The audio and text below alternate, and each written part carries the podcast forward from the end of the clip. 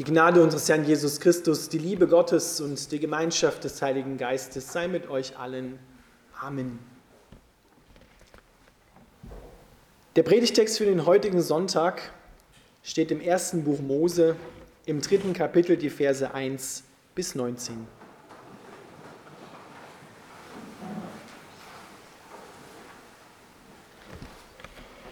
Die Schlange war das feinsinnigste und schärfste mit dem schärfsten Verstand von allen Tieren, die Gott der Herr erschaffen hatte. Hat Gott wirklich gesagt, fragte sie die Frau, dass ihr keine Früchte von den Bäumen des Gartens essen dürft? Selbstverständlich dürfen wir sie essen, entgegnete die Frau der Schlange. Nur über die Früchte vom Baum in der Mitte des Gartens hat Gott gesagt, esst sie nicht, ja berührt sie nicht einmal, sonst werdet ihr sterben. Ihr werdet nicht sterben, zischte die Schlange. Gott weiß, dass eure Augen geöffnet werden, wenn ihr davon esst. Ihr werdet sein wie Gott und das Gute vom Bösen unterscheiden können. Die Frau sah, die Früchte waren so frisch, lecker und verlockend, und sie würden klug machen. Also nahm sie eine Frucht bis hinein und gab auch ihrem Mann davon. Da aß auch er von der Frucht. In diesem Augenblick wurden den beiden die Augen geöffnet und sie bemerkten auf einmal, dass sie nackt waren. Deshalb flochten sie Feigenblätter zusammen und machten sich Lendenschurze. Als es am Abend kühl wurde, hörten sie Gott, den Herrn, im Garten umhergehen. Da versteckten sie sich zwischen den Bäumen. Gott, der Herr, rief nach Adam, wo bist du? Dieser antwortete, als ich deine Schritte im Garten hörte, habe ich mich versteckt. Ich hatte Angst, weil ich nackt bin. Wer hat dir gesagt, dass du nackt bist? fragte Gott der Herr. Hast du etwa von den verbotenen Früchten gegessen? Die Frau, antwortete Adam, die du mir zur Seite gestellt hast, gab mir die Frucht und deshalb habe ich davon gegessen. Da fragte Gott der Herr die Frau, was hast du getan? Die Schlange verleitete mich dazu, antwortete sie, deshalb aß ich von der Frucht. Da sprach Gott der Herr zu der Schlange, weil du das getan hast, sollst du unter allen zahmen und wilden Tieren verflucht sein. Dein Leben lang sollst du auf dem Bauch kriechen und Staub fressen. Von nun an setze ich Feindschaft zwischen dir und der Frau und deinem Nachkommen und ihrem Nachkommen. Er wird dir den Kopf zertreten und du wirst ihn in seine Ferse beißen. Dann sprach er zu der Frau, mit großer Mühe und unter Schmerzen wirst du Kinder zur Welt bringen. Du wirst dich nach deinem Mann sehnen, doch er wird über dich herrschen. Und zu Adam sprach er, weil du auf deine Frau gehört und von der verbotenen Frucht gegessen hast, soll der Ackerboden deinetwegen verflucht sein. Dein ganzes Leben lang wirst du dich abmühen, um dich davon zu ernähren. Dornen und Disteln werden auf ihm wachsen, doch du musst dich vom Gewächs des Feldes ernähren. Dein ganzes Leben lang wirst du im Schweiße deines Angesichts arbeiten müssen, um dich zu ernähren bis zu dem Tag, an dem du zum Erdboden zurückkehrst, von dem du genommen wurdest. Denn du bist aus Staub und wirst wieder zu Staub werden.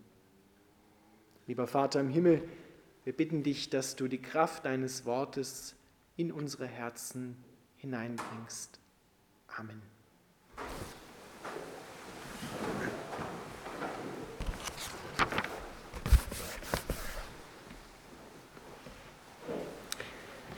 Ihr Lieben, wir haben ganz am Anfang des Gottesdienstes den Wochenspruch gehört.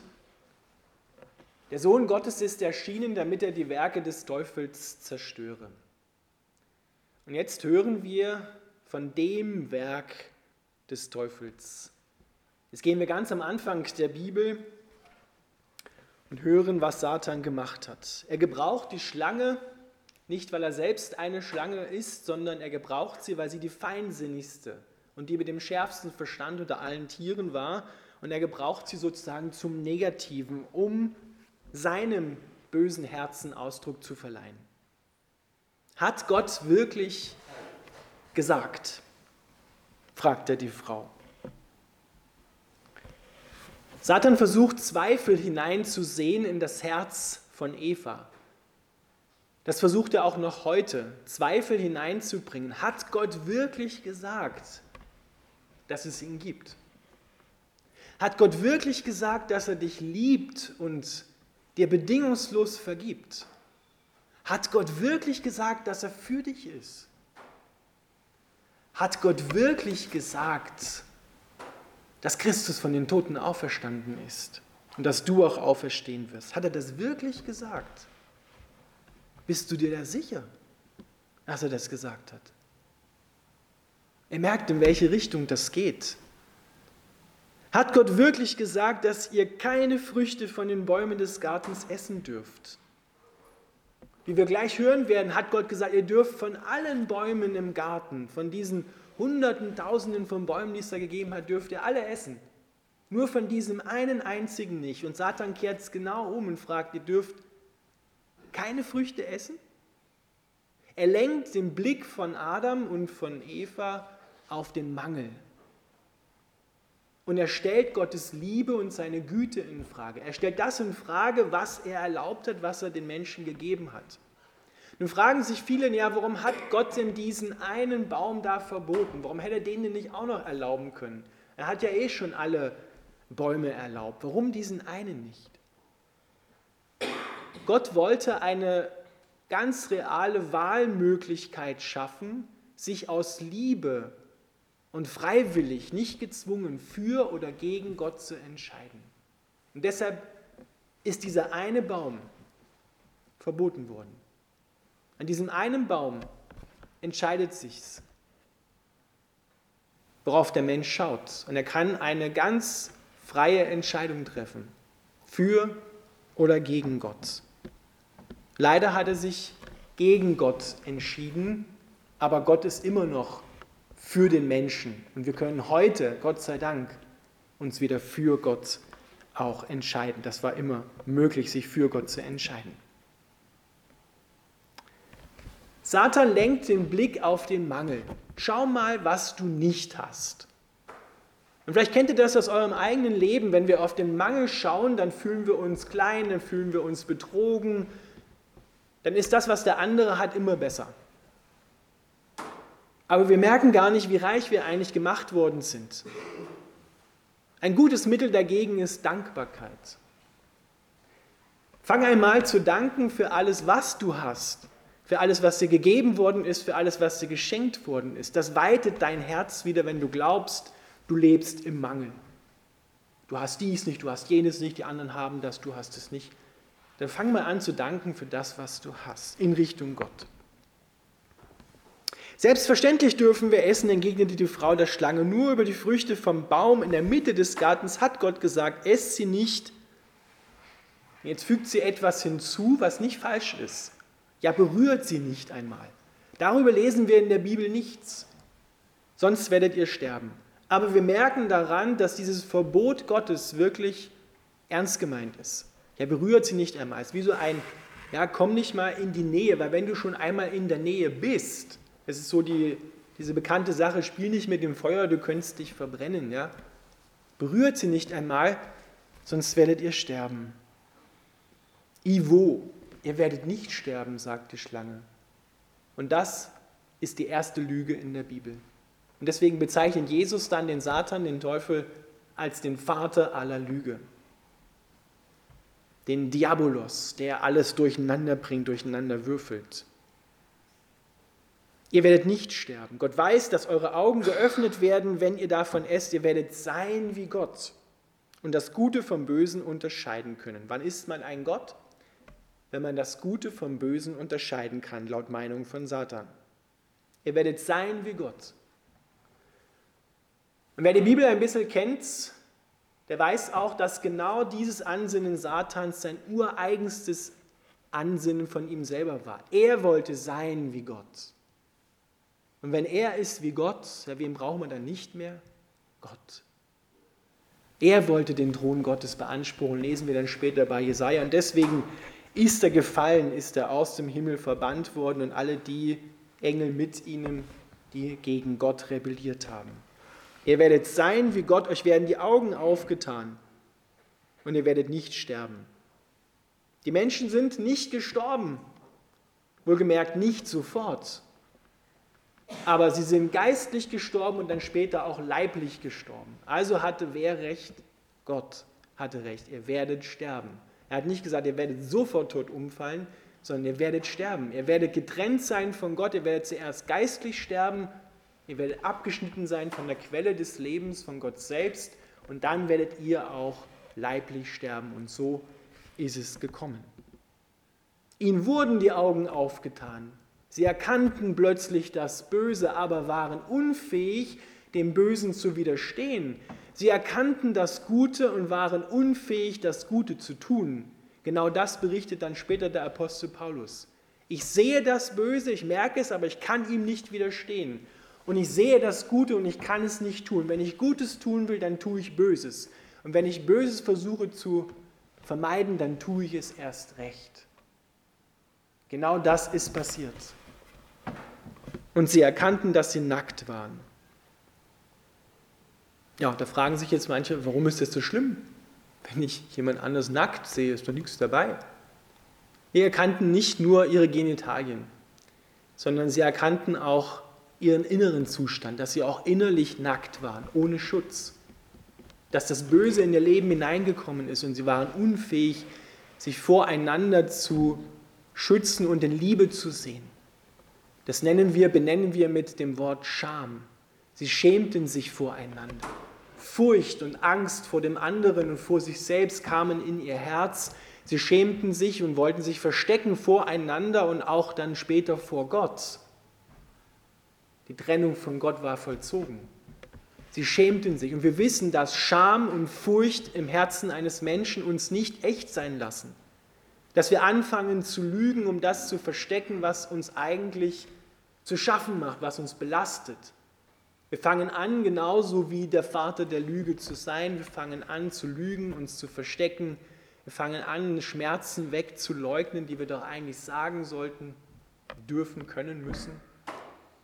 Wir schämen uns voreinander. Und Scham führt immer dazu, dass wir auch uns überheben über den anderen. Dass wir den anderen runtermachen, damit wir selber uns nicht so klein vorkommen. Oder uns kleiner machen und den anderen auf einen Thron setzen. Genauso falsch wie den anderen zu erniedrigen. Hier haben wir die Quelle von all dem. Und was haben sie dann gemacht? Sie versuchten ihre, ihre Nacktheit zu bedecken mit Feigenblättern. Habt ihr schon mal ein Feigenblatt in der Hand gehabt? Schon mal ein Feigenblatt von unten, von der Unterseite angefasst? Eine denkbar schlechte Entscheidung, sich daraus Unterwäsche machen zu wollen. Weil Feigenblätter von unten haben kleine Widerhaken. Ja? Und das will keiner als Unterwäsche tragen. Das ist so wie wenn du allergisch bist auf Schurwolle, Schurwolle Unterwäsche zum Beispiel. Ja? Manche, manchen macht das nichts aus, aber so ein Feigenblatt als mit Widerhaken, eine denkbar schlechte Entscheidung. Sie machten, versuchten mit irdischen Mitteln, mit irdischen Mitteln versuchten sie ihre Scham zu verleugnen. Versuchten mit irdischen Mitteln das wieder gut zu machen. Und wir merken, wie sinnlos, wie, wie unbeholfen das ist. Und dann hören wir von der Trennung von Gott. Als es am Abend kühl wurde, hörten sie Gott, den Herrn im Garten, umhergehen. Jetzt hören sie Gott umhergehen. Vorher haben sie ihn gesehen. Vorher waren sie in der engen Gemeinschaft, in dieser Liebesbeziehung mit Gott. Sie hatten eine sichtbare Erscheinung von Gott. Jetzt können sie Gott nicht mehr sehen, jetzt können sie ihn nur noch hören. Aber was löst das in ihnen aus? Es löst Angst und Furcht in ihnen aus und sie verstecken sich vor Gott. Sie rennen weg und verstecken sich, als wenn das etwas bringen würde. Und Gott fragt interessanterweise nicht Eva, kommen gleich darum, warum man das macht. Er fragt Adam, wo bist du? Es ist ja nicht so, als Gott, dass Gott nicht gewusst hätte, wo Adam ist. Aber eigentlich fragte, warum versteckst du dich? Was ist der Grund, warum du dich versteckst? Er gibt dem Menschen Möglichkeit, sich zu verantworten, Verantwortung zu übernehmen. Adam antwortet genau so, wie er es gerade empfindet. Als ich deine Schritte im Garten hörte, habe ich mich versteckt. Ich hatte Angst, weil ich nackt bin. Wer hat dir gesagt, dass du nackt bist? fragte Gott der Herr. Hast du etwa von den verbotenen Früchten gegessen?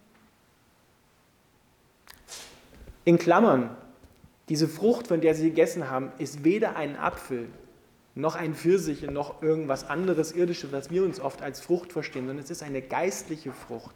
Es ist der Baum der Erkenntnis von Gut und Böse, der immer danach fragt, ist es so richtig oder ist es so falsch oder ist es so falsch und so richtig. Das mach mal in Beziehungen. Ich habe keine Betriebsanleitung bei meiner Eheschließung bekommen, wie ich meine Frau behandeln muss. Und sie hat auch keine Betriebsanleitung oder Gebrauchsanweisung von mir bekommen, wo man drücken muss. Ihr Lieben, hier geht es um Kontrolle und Manipulation. Wo muss ich den anderen drücken, damit er genau das macht, was ich will? Dieser Baum, Erkenntnis von Gut und Böse, darum geht es. In einer Beziehung geht es nicht darum, was richtig und was falsch ist, sondern was der Liebe dient, was dem anderen dient, was ihn ehrt, was ihn hochschätzt. Darum geht es. Und das kann bei, bei einem völlig richtig sein, bei dem anderen kann das völlig falsch sein. Da gibt es kein Schema F, sondern es geht um Beziehung. Wer hat dir gesagt, dass du nackt bist? Und jetzt kommt's, das kennt ihr alle. Die Frau war's, antwortete Adam, die du mir zur Seite gestellt hast. Ich war's nicht. Der war's. Kennt ihr das? Ja, es haben alle gesehen, dass du es warst. Wir sagen so, als wenn es keiner gesehen hätte, ich war's nicht. Der war's. Ja, und er schiebt jetzt zuerst seiner Frau die Schuld in die Schuhe und dann schiebt er Gott letzten Endes die Schuld in die Schuhe. Du bist eigentlich schuld. Warum hast du mir die olle Zicke gegeben? Und jetzt fragt er Eva, was hast du getan? Was macht die? Die Schlange war's. Die hat mich dazu verleitet. Deshalb aß ich von der Frucht. Immer am Ende ihres Geständnisses kommt dann die Wahrheit heraus, aber ganz kleinlaut. So wie, es ist nicht ganz so schlimm, wie du es denkst, Gott. Aber ich habe was gemacht, aber bitte, das ist noch nicht so schlimm. So übernimmt man keine Verantwortung für das, was man gemacht hat, weil Furcht in ihren Herzen ist, Furcht vor Strafe. Das gab es vorher nicht in der Liebesbeziehung zu Gott. Auch das ist hineingekommen in ihr Leben. Da sprach Gott der Herr und dann kommt eine ganze Auflistung von Dingen, die Gott über den Menschen und über die Schlange verhängt. Und ihr Lieben, wenn wir in der Bibel weiterlesen, dann wirst du nie, weil ich es weiß, nie von Evas Schuld lesen, sondern wirst immer von Adams Schuld lesen. Warum? Adam ist derjenige gewesen, der hier die Autorität gehabt hätte, seiner Frau zu sagen, nimm das nicht, das hat Gott verboten. Denn es heißt, Adam war bei ihr. Der stand daneben und hat nichts gemacht, hat nichts gesagt. Der war verantwortungslos. Der hat seinen, seine Schutzfunktion seiner Frau gegenüber nicht wahrgenommen. Er hat sie nicht beschützt und hat damit auch sich nicht und die Beziehung zu Gott geschützt. Das ist eigentlich der Hauptgrund, das ist die Hauptschuld der beiden, die Adam trägt. Die Frau ist verleitet worden, ja. Und sie hat auch Schuld, indem sie etwas gemacht hat, was sie nicht hätte machen dürfen. Sie hat ohne ihren Mann gehandelt. Sie hat selber die Initiative ergriffen und er hat es einfach zugelassen. Ihr Lieben, und das trifft uns heute bis hinein in unsere Beziehung zwischen Mann und Frau. Verantwortungslosigkeit von Männern für ihre Frau, für ihre Kinder, für ihre Familie und das Ergreifen sozusagen über die Autorität des Mannes, versteht mich bitte richtig. Hier geht es nicht um sklavische Unterordnung. Denn der Apostel Paulus wird später sagen, ordnet euch einander unter so wie Christus sich dem Vater im Himmel untergeordnet hat und wie er sein Leben aus Liebe für die Gemeinde hingegeben hat, so ihr lieben Männer, liebt eure Frauen, gebt euer Leben für sie hin. Wo findest du das? Das wäre Verantwortung der Männer. Und die Verantwortung der Frauen ist, und da ist viel Murks bei rausgekommen, sich dem Mann in Liebe unterzuordnen. Das meint nicht ein Kuschen, äh, wie du bist für den Herd und für die Kindererziehung da und das passt, ansonsten hast du nichts zu sagen. Ja? Das haben wir Menschen daraus gemacht, aber das ist damit nicht gemeint, sondern es, hier geht es um eine Schutzfunktion. Der Mann ist der Schutz für die gesamte Familie, ist dafür aber auch voll verantwortlich vor Gott. Er trägt also eine besondere Bürde. Und die Frau darf sich und soll sich unterordnen in Liebe und ihrem Mann ehren und unterstützen. Und er soll sie lieben, so wie Christus die Gemeinde geliebt hat, sein Leben für sie lassen. Nicht in den Tod gehen, sondern Zeit und seine Kraft und gute Worte in sie investieren. Das ist damit gemeint. Und das nimmt der Apostel Paulus auf und sagt, das, was damals passiert ist, 1. Mose 3, was wir gerade gelesen haben, das kann Gott sei Dank durch Christus umgekehrt werden. Wir dürfen wieder umkehren. Wir werden nicht zu 100 Prozent in diesem Erdenleben es vollständig umgekehrt haben. Das passiert erst, wenn Christus wiederkommt am Ende der Zeit. Aber wir können umkehren und können das, was Gott ursprünglich geplant hat, empfangen durch Christus, wohlgemerkt durch das, was er machen wird. Und davon lesen wir in diesem Text. Wir haben hier ein Evangelium drinstecken, eine frohe Botschaft. Denn Gott sagt, von nun an setze ich Feindschaft zwischen dir, der Schlange, und der Frau und deinem Nachkommen und ihrem Nachkommen, Jesus. Er wird dir den Kopf zertreten und du wirst ihn in die Ferse beißen. In die Ferse beißen ist das Kreuz. Das hat Jesus alles gekostet, aber es hat ihn nicht vernichtet. Aber das, was Christus am Kreuz gemacht hat, hat den Satan alles gekostet. Er wurde vernichtet, vollständig vernichtet. Das ist das Evangelium. Der Wochenspruch, dazu ist erschienen der Sohn Gottes, dass er die Werke des Teufels zerstört. Und er hat nicht nur die Werke zerstört, sondern hat auch gleich den, der es gemacht hat, zerstört. Das muss uns klar sein, dass wir in Beziehungen auf die Hilfe Gottes vertrauen, dass wir in Beziehungen nicht so weiterleben, wie es hier passiert ist, sondern dass wir in Beziehungen am besten Gott fragen, denn der kennt sich damit aus, denn der hat es erfunden. Oder Menschen, die mit Gott gehen, fragen. Und wir dürfen Gott sei Dank uns gegenseitig vergeben, umkehren, dürfen uns ehren, achten, so wie es Gott eigentlich gemacht hat. Und da müssen wir auch Verantwortung übernehmen, müssen in die Freiheit hineinkommen und sagen, ja, ich übernehme hier Verantwortung für das Gute, auch für das, was nicht gelungen ist, wo ich einen Fehler gemacht habe. Und das geht tief. Wenn Männer und Frauen Gottes Verantwortung übernehmen und sagen, jawohl, ich habe einen Fehler gemacht und ich stehe dazu, weil Gott zu mir steht und ich das mir vergeben lassen kann und wir neu anfangen dürfen. Nicht von vorne, sondern nur an dem Punkt, wo es abgebogen ist, wo es schiefgegangen ist. Dort können wir neu anfangen. Gott sei Dank dass Jesus gekommen ist und dieses Werk des Teufels zerstört hat. Amen.